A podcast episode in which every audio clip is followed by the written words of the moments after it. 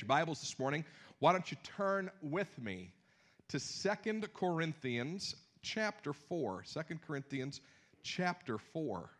He said, I didn't know there was a Second Corinthians. Well, you know now. Find First Corinthians and keep turning, and you'll be there. Well, I mentioned this to you before. If you've been at Victory Life for a while, you know that I have a duty that goes beyond preaching, counseling, leading meetings, doing weddings and funerals, and making hospital visits. I have another sacred duty as pastor of Victory Life Church, and that sacred duty is to fight beavers who would want to flood our property. And the beavers returned. They returned, yes.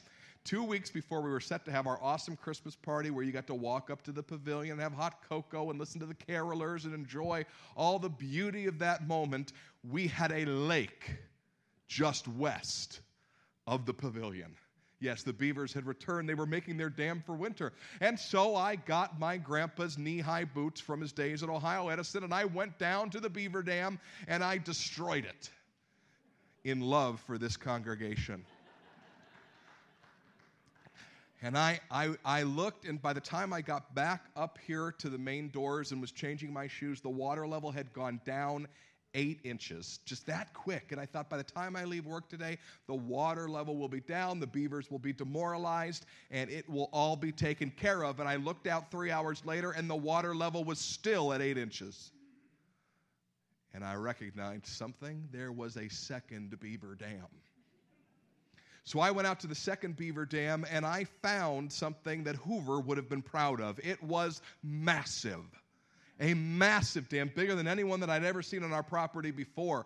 And I didn't know what to do but take my, my spud bar and take my, my shovel and start to go at it. But it would have taken 10 of us five hours to get this thing down. So I, I made some paths and I, I, I, got the water flowing and the water started to flow and I was so proud of myself and I, I shouted some words at the beavers wherever they were and the water drained until I came back the next morning and the lake was back. So I went down there the next morning and I broke down the same dam that I'd broken down the night before. You see, there's a reason they call them busy beavers. They had rebuilt the dam in one night. All of the destruction that I had wrought upon their lifestyle had been renewed. So I broke down the dam again and I thought, mm, take that.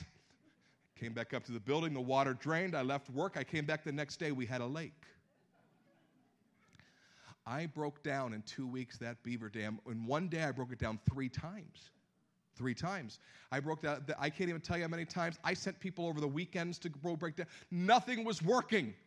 I was beginning to lose heart because I knew that I wanted you to be able to walk to the pavilion and have a cup of cocoa and not wade through a lake. And so finally, someone here at the church called the trapper, and the trapper came. And here he, we walk the perimeter, we walk the property, and we get ready to, to, to, to, to, to make our plan. And he goes, You know what? I'll put the traps out. I think by the next morning I'll have them. He puts the traps out. The next morning I went, They had rebuilt the dam and missed the traps. oh, I hated them. I hated them. And, and at one point I thought there must be 15 to 20 of these beavers because the amount of work they're doing is incredible. Well, one day I came to work, and guess what had happened? The trapper had found his quarry. He had found a 38 pound behemoth that had been damming up the church property. And guess what? There was only one beaver. He was the only one. But it wasn't until the trapper came that there was any hope.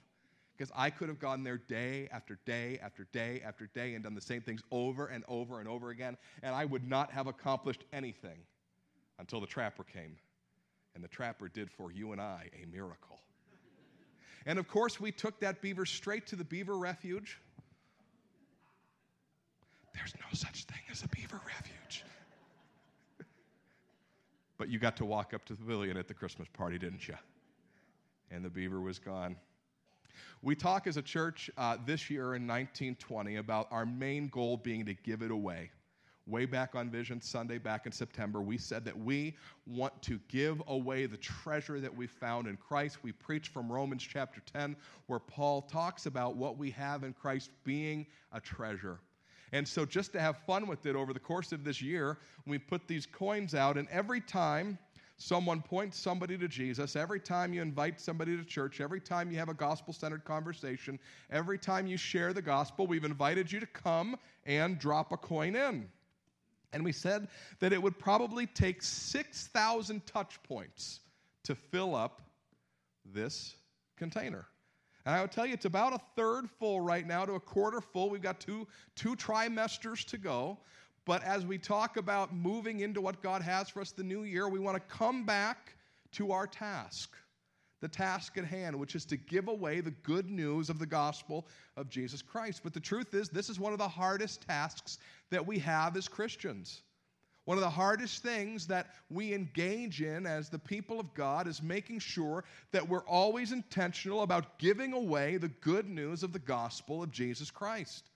It's easy to lose heart in this endeavor. It's easy to feel like we're making no headway. It's easy to feel like we don't know what to do next. It's a tough thing. You know, this was not only true for us, and is not only true for us as normal everyday Christians, but it was true of folks in the Gospels or in the epistles. Many of you know who the Apostle Paul is. He wrote a good portion of our New Testament. And in 2 Corinthians, Paul writes what could be called a passionate defense of his ministry. A passionate uh, way of saying, you know what, I want to give away the gospel of Christ. That's my only aim, and I don't want anybody to say anything otherwise. That's what I'm on this planet to do. And he writes to us in 2 Corinthians chapter 4 one of the most beautiful explanations of what it means to be in the ministry of giving away the gospel of Jesus Christ. And if it's hard for you today to wrap your mind around this being your task as a Christian, if it's hard for you to say, you know what, I don't know that I'm giving away the gospel of Jesus to anybody, this is the passage for you. Because God has something to speak to us this morning that's going to encourage us to continue to give it away. Let's look at 2 Corinthians chapter 4, verses 1 through 6. One of the best uh, portions of Scripture on sharing the gospel in the entire Bible. Paul says this Therefore, having this ministry by the mercy of God, we do not lose heart. We've renounced disgraceful and underhanded ways, and we refuse to practice cunning or to tamper with God's word. But by the open statement of the truth, we would commend ourselves to everyone's conscience in the sight of God. And even if our gospel is veiled, it's veiled to those who are perishing. And in their case, the God of this world has blinded the minds of unbelievers to keep them from seeing the light of the gospel of the glory of Christ, who is the image of God. For we proclaim not ourselves, but Jesus Christ as Lord with ourselves as your servants for Jesus' sake. For God, who said, Let the light shine out of darkness, has shone in our hearts to give us the light of the knowledge of the glory of God in the face of Jesus Christ. It's a powerful, powerful couple of verses here.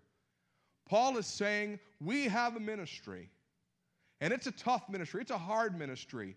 Sometimes it seems veiled to the people around us. Sometimes people's minds seem, seem completely blinded or, or, or, or cut off from the truth of the gospel. In fact, it's a ministry where we could easily lose heart, according to verse 1.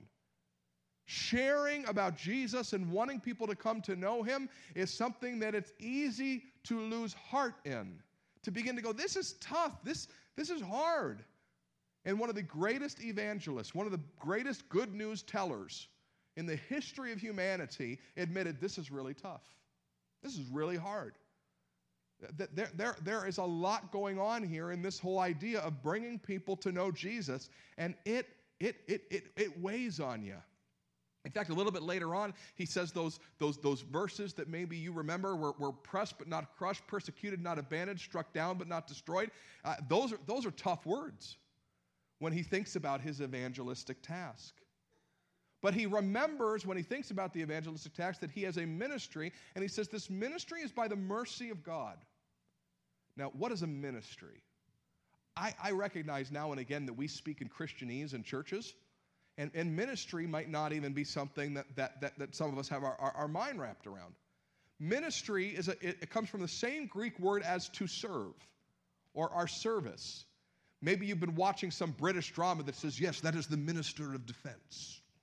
His, his service to the country is to make sure people are kept safe. And so Paul is saying, we have this service to perform. And he goes on back down to chapter verse 5 to say, this service is to share the gospel with the world. That this ministry that we have is our service to the world to let people know that God loves them, that God cares for them, that God has a hope and a future for them, that, that Jesus has made all of this possible. That's our ministry. And the truth about Paul is the truth about us. That's our ministry too. That's who we are to be. That's what we're supposed to be doing. That is our service to perform in this world. It's the greatest service we could perform. Paul says that this ministry, down in chapter 5, is a ministry of reconciliation. That, that, that, that Christians who know Christ are people who help other people become reconciled to God, to bring them back into relationship with the one who created them. This is Paul's ministry, but this is our ministry as well. And in this ministry, it's easy to lose heart. It's easy to go, that's tough. It's easy to go, that stinky. I know that so many of us have, at some point in our Christian walk, decided we're going to give it away. We're going to invite people to church. We're going to share the gospel with folks. We're going to go out and, and perform some service in our neighborhood or our community that gives us the opportunity to tell people about the hope that we found in Jesus. But you know what? I have found over the course of the years that, that nobody really wants to listen to me. And I found over the course of the years that I, I, I never have the right words to say. And I find that, that, that, that, that sometimes people are mean to me. And I find that, that sometimes people reject me. And this is hard. And I think I'm going to focus on another ministry. I'll, I'll perform another service in God's kingdom. I know that this is the primary ministry that I have, but, but, but that's, that's tough. That's hard. That's full of fear and rejection and, and, hardship. But I, I, I don't know. But Paul doesn't say, I have lost heart. He says, because of the mercy of God, I don't lose heart. I don't lose heart. I keep going. Yes, I feel pressed, pressed, but I'm not quite crushed. Yes, I feel persecuted, but I'm not quite abandoned. Yes, I feel like I've been struck down, like that. That is the Old English for he smited him with a sword, and I laid there in my blood. I, I, I am struck down, but not destroyed, says Paul. Because I recognize that the most important thing that I could do on this entire planet is to give away the goodness of God. You know, that's the reason that from here to eternity, we're going to do something called the workshop. That's why we have a tell the story element of our vision here at Victory Life, because we want to make sure that folks who go, This is hard, have an outlet to look at somebody else and go, Yeah, that's hard. Yes, it's hard but also to be in a small group with people going, we're going to tell the story, we're going to share the gospel, we're going to go out there and invite people to church, we're going to try to reconcile people to God, and we're going to use whatever means necessary to get that done. We're going to encourage one another, we're going to pray for one another, we're going to try to learn from one another, and we're going to do it. Because we have this ministry from God, because we've received the mercy of God, and we want other, others to receive that mercy as well.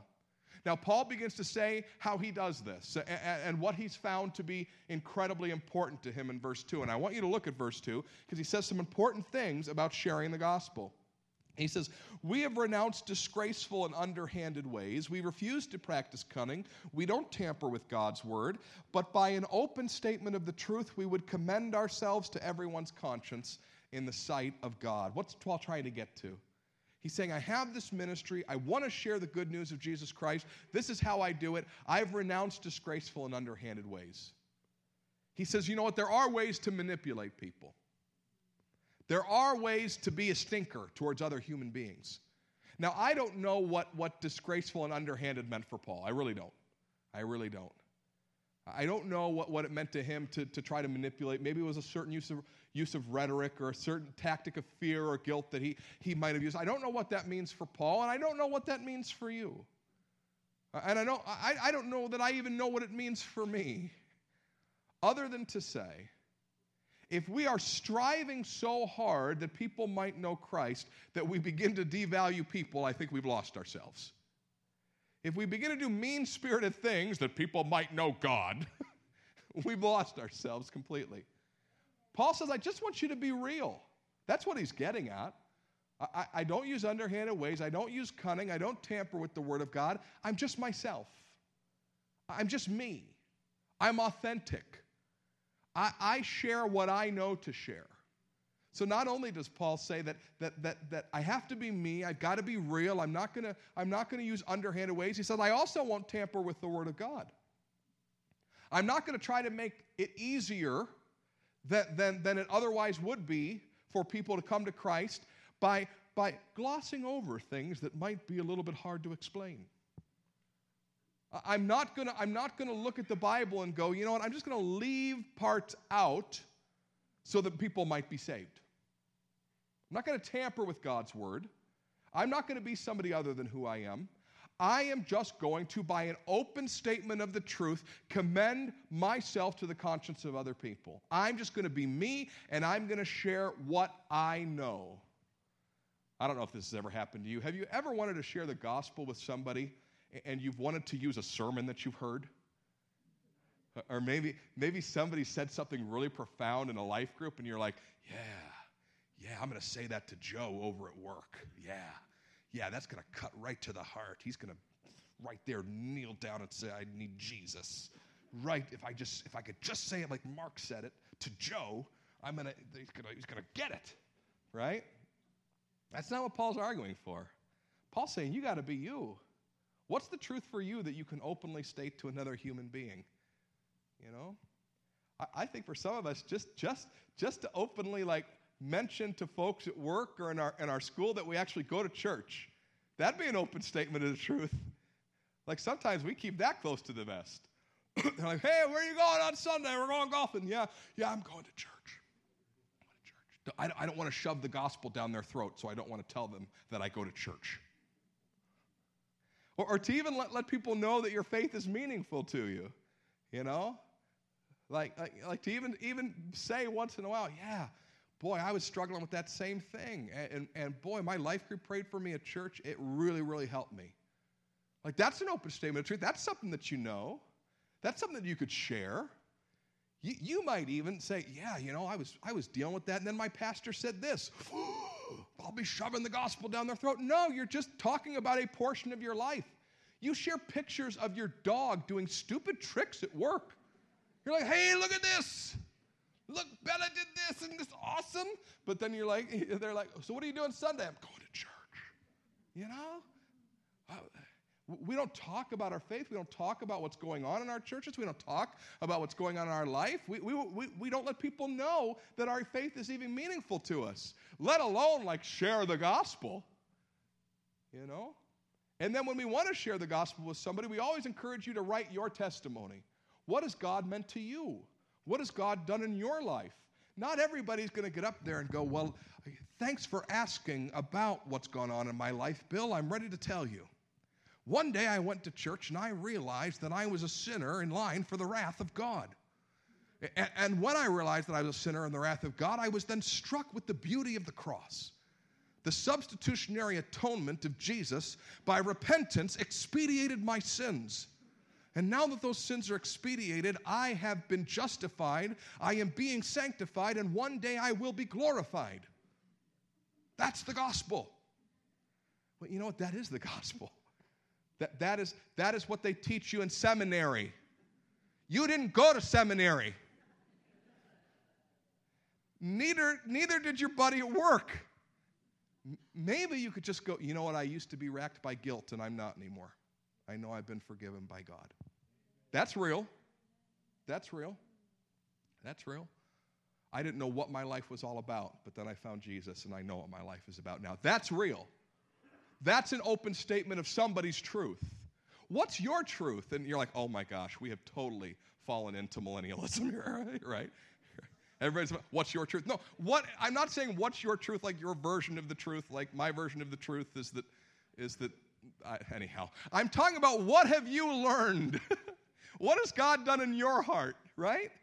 What's God done in your heart that you could openly share with another human being? Paul thought about these things. Let's be real. Paul thought about these things. If you read through the book of Acts and you see him teaching and preaching to different people throughout the Bible, you're like, oh, wow, he, he's brilliant. He thought about who those people were and what they needed to hear. You don't need to do that. What you need to do is think about what God's done in your life and be open to sharing it if somebody ever asked. First Peter, tell, First Peter tells us that we should always be prepared to give a reason for the hope that we have. Are you prepared right now to share that with another human being if they wondered something about why you go to church? Why do you go to church? Bingo! You have an opportunity to share. Are you going to drop it back in the basket or are you going to put it in, the, put it in there? What are you going to do with that? And by an open statement of the truth, by an open statement of what God's done in my life, if I could give you one task to do in this new year, this, this, would, this would be incredible. If I can give you one task to do in this new year, when you do your when you read your Bible at home and when you pray, I would love you to read your Bible and pray. And as you read, think to yourself as you're reading, how would I, with what's gone on in my life and what God did through that statement, that story, that verse, how that's meaningful to me because of this. And if I were to share this with another human being, I would say it this way. Let me try to explain this better. How, how cool would it be is if, if, in, if in your Bible study, instead of reading it to say, I'm being ministered to, you would read and you'd say, Wow, God, you did that in my life. How would I talk to another human being about that if ever given the chance? Wouldn't that enliven your Bible study? Wouldn't that make you think, wow, I can do something with this Bible? You can, you can take the verses that you read, especially the ones that speak to your heart, because God's met you right there, and you can go, whoa! How would I say that to somebody? That's what I think I'd say. You see, Paul says, by an open statement of the truth, we commend ourselves to everybody's conscience. Eventually, Christians need to tell somebody the truth. And I don't mean to, to jam down their throats, to preach at them, to, to, to, to, to yell at them, You need Jesus! But just to talk about what you know. Talk about what God has done in your life. Are you ready to do that? Are you ready to give it away if the opportunity presented itself? Paul says this I recognize that our gospel can be veiled to other human beings. Paul says, I know this is hard. I, I, told the workshop last semester that one of the greatest gospel presentations of my life ever was on the way home on Portage Trail to a guy that was two class, classes up from me. He was a senior and I was a sophomore, and I just shared everything I had. I, I went for it. And he pulled into my driveway. He said, Wow, Matt, that was powerful he was not being serious. And he never spoke to me again. Doesn't always go well. You're going to invite people to church that tell you to take a walk. You're going to, you're going to share what God's done in your life, and somebody's going to look at you and go, I don't need to hear anything about that. Don't talk, don't talk to me about that. People might say things that are hurtful to you.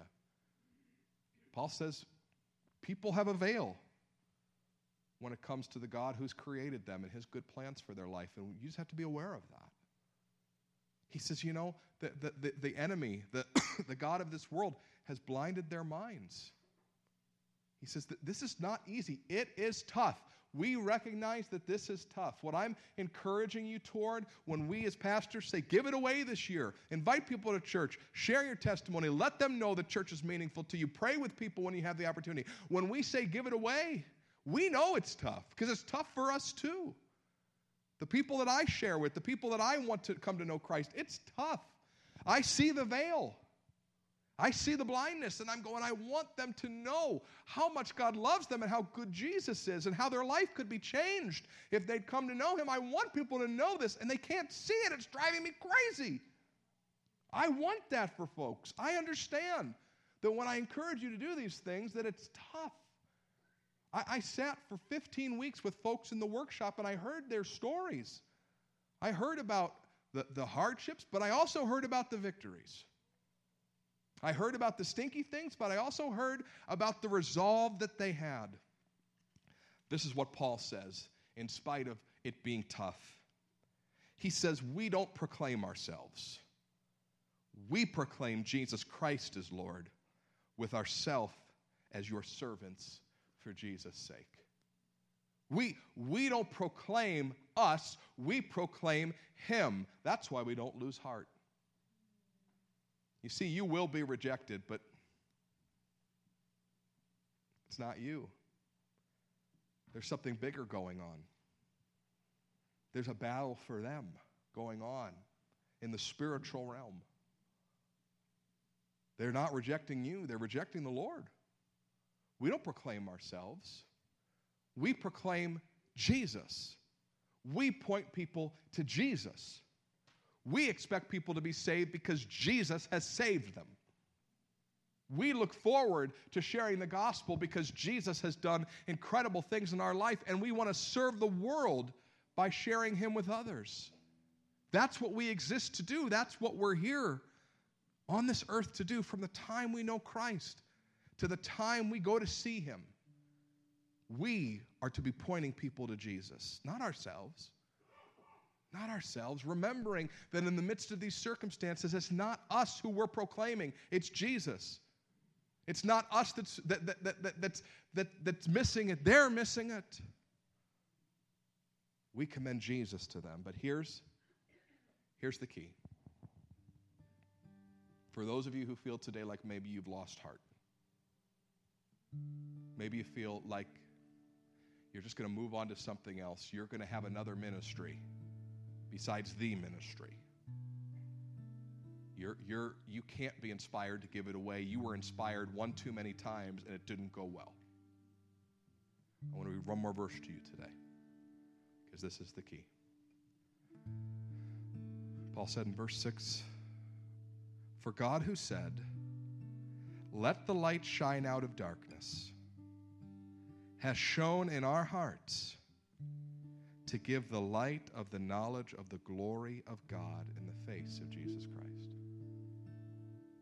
You say, what does that mean? Paul likens the moment that you came to faith, the moment that you gave your life to Jesus, as just as big a miracle as the day God said, Let there be light. Darkened human heart not searching for God, not desiring God, not interested in the one who created them, wanting to pursue their own ends and their own devices and their own lifestyle. When that person came to know Jesus, the light came on miraculously. Your moment of salvation was a miracle. The light shone in the darkness. Why do we not lose heart? Because we expect miracles.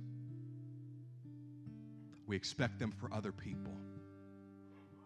The same God who has done a miracle in our hearts can do a miracle in the lives of others. He can bring those to faith who we would say they are so far away the angry and the jaded and the defeated and the blatantly amoral. He can grab hold of their hearts and say, Let there be light. I shared this on Friday night with our group that was here. I said, In the religion of Jesus Christ, there is no heathen fatalism. There is no, well, they, they may or may not come to the Lord. There's nothing I can do about it. Hope somebody reaches them. None of that. We press on, we push in, we work hard, we don't lose heart, we openly share the truth, and we expect miracles. Is there anybody that you're expecting a miracle for today? Have you resigned yourself? To the idea that he or she could never, will never, won't? Or could it just be that the same miracle that happened in your heart can happen in the life of another person? The Bible says yes. The Bible says yes. So today I encourage you give it away. Don't lose heart and expect God to do. He did it in you, and He'll do it again. Let's pray.